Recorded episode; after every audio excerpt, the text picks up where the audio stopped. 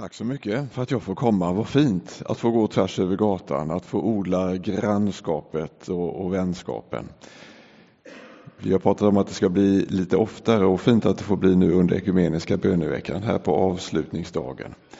Jesus skapar tro var överskriften och tankarna i förberedelse här, de lånar lite tankar också från förberedelse till förra veckan, för de där söndagarna hänger nog samman. Tre stycken trettonde dags söndagar efter trettonde dagen. Jesu dop, livets källa och Jesus skapar tro.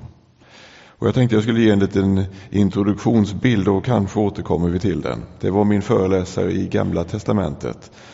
Professorn i Gamla Testamentets exegetik. En lång titel.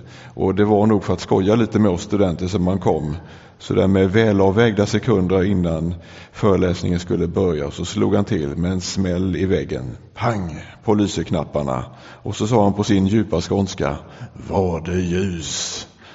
Och så tog det väl lika lång tid för lysrören i taket att glimra till och börja lysa som det tog för honom att fiska upp sina papper till sitt manus för föreläsningen. Och så började den nästan så där retligt för alla som hade stressat lite till föreläsningen exakt på sekunden. Och så visste vi att när 45 minuter hade gått så slog han tämligen exakt ihop sina papper och så var den föreläsningen slut. Ja, hur var det nu med vadeljus? Vi kan väl grunna om en liten stund på varför de där lysrören började lysa egentligen. Det var väl kanske för att väcka oss i en morgonföreläsning eller för att göra det lite roligt som man sa sådär. För vi pratade aldrig om varför lysrören lyste utan det har varit min egen fundering sedan. Det är lite allvarsamma texter den här söndagen. Det är två utav tre texter som handlar om barn som faktiskt har farit illa.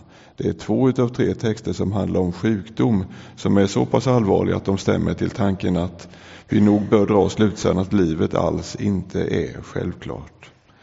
Och det är krig i bakgrunden och så förstås sjukdom. Sjukdom utav nästan pandemisk karaktär.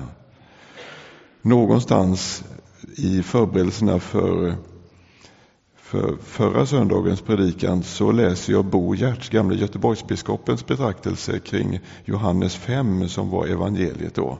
Det där om Jesu vittnesbörd, vad som krävs för att ett vittnesbörd ska vara troligt eller trovärdigt.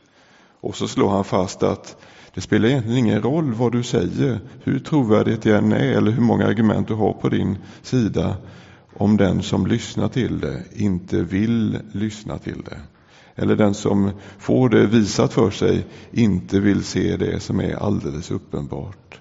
Om det var livets källas söndag så fanns det källor att ösa ur. Det fanns livsmedel, medel för livet att ösa upp ur. Men för den som inte ville så spelade det egentligen ingen roll.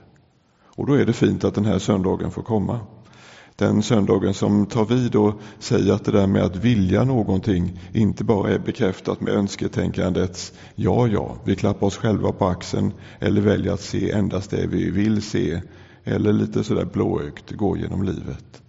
Men viljan och nyfikenheten, arbetet med att söka, det, det krävs för att kunna finna något. Och så mynnar vi ut idag med att Jesus skapar tro att det faktiskt finns någonting att, att finna i sökandet. Någonting som svarar på bönen sänd till Gud.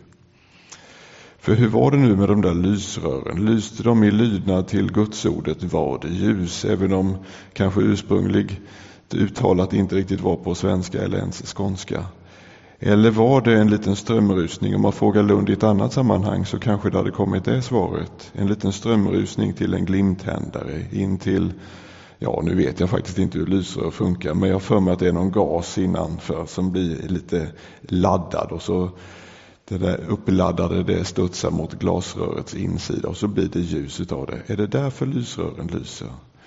Ja, kanske röstar någon på alternativ 1 och någon på alternativ 2. Och skulle det inte vara möjligt att det vore både och?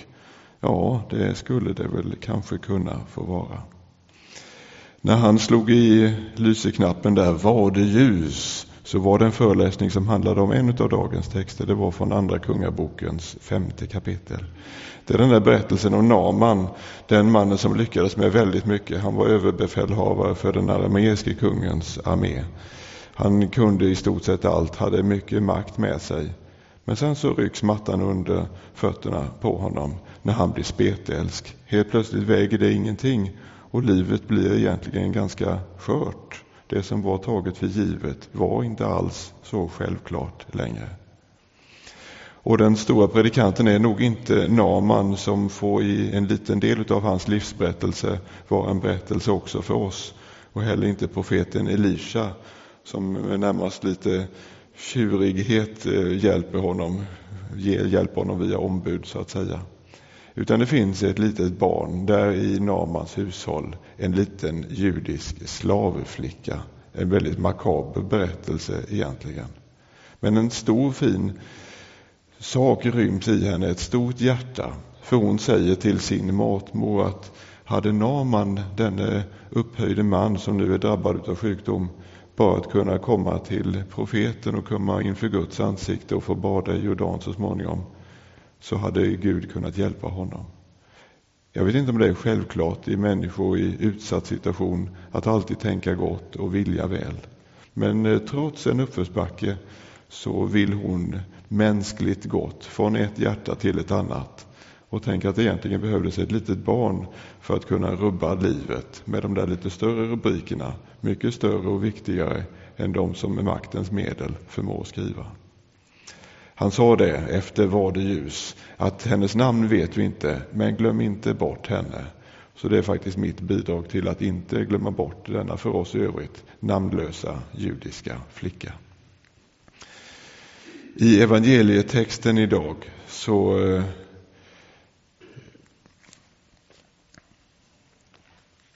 så är livet heller inte självklart. Också där möter vi en upphöjd man, en man som är i kunglig tjänst och kanske hade han lite makt och myndighet, lite anseende med sig. Men eh, när sonen blir sjuk, då rämnar precis allting annat. Ni kanske kommer ihåg detta uttrycket att den friske önskar allting, den sjuke önskar blott ett. Att så blir det för honom. Och är det så att han letar efter ett tecken att kunna tro på ett sätt så tror jag inte det. Men livet är allvarligt och vad som helst är ett halmstrå att gripa. Kanske också pröva. Men någonstans i den mänskliga gemenskapen runt honom så finns Jesus. Talet om Jesus och kanske ett litet, litet hopp som någonstans skulle kunna komma att förverkligas. Han kommer nog inte till honom i syfte att se ett stort mirakel eller ett stort under för att på ett intellektuellt plan kunna bedöma, ja, är det där någonting för mig eller är det det inte?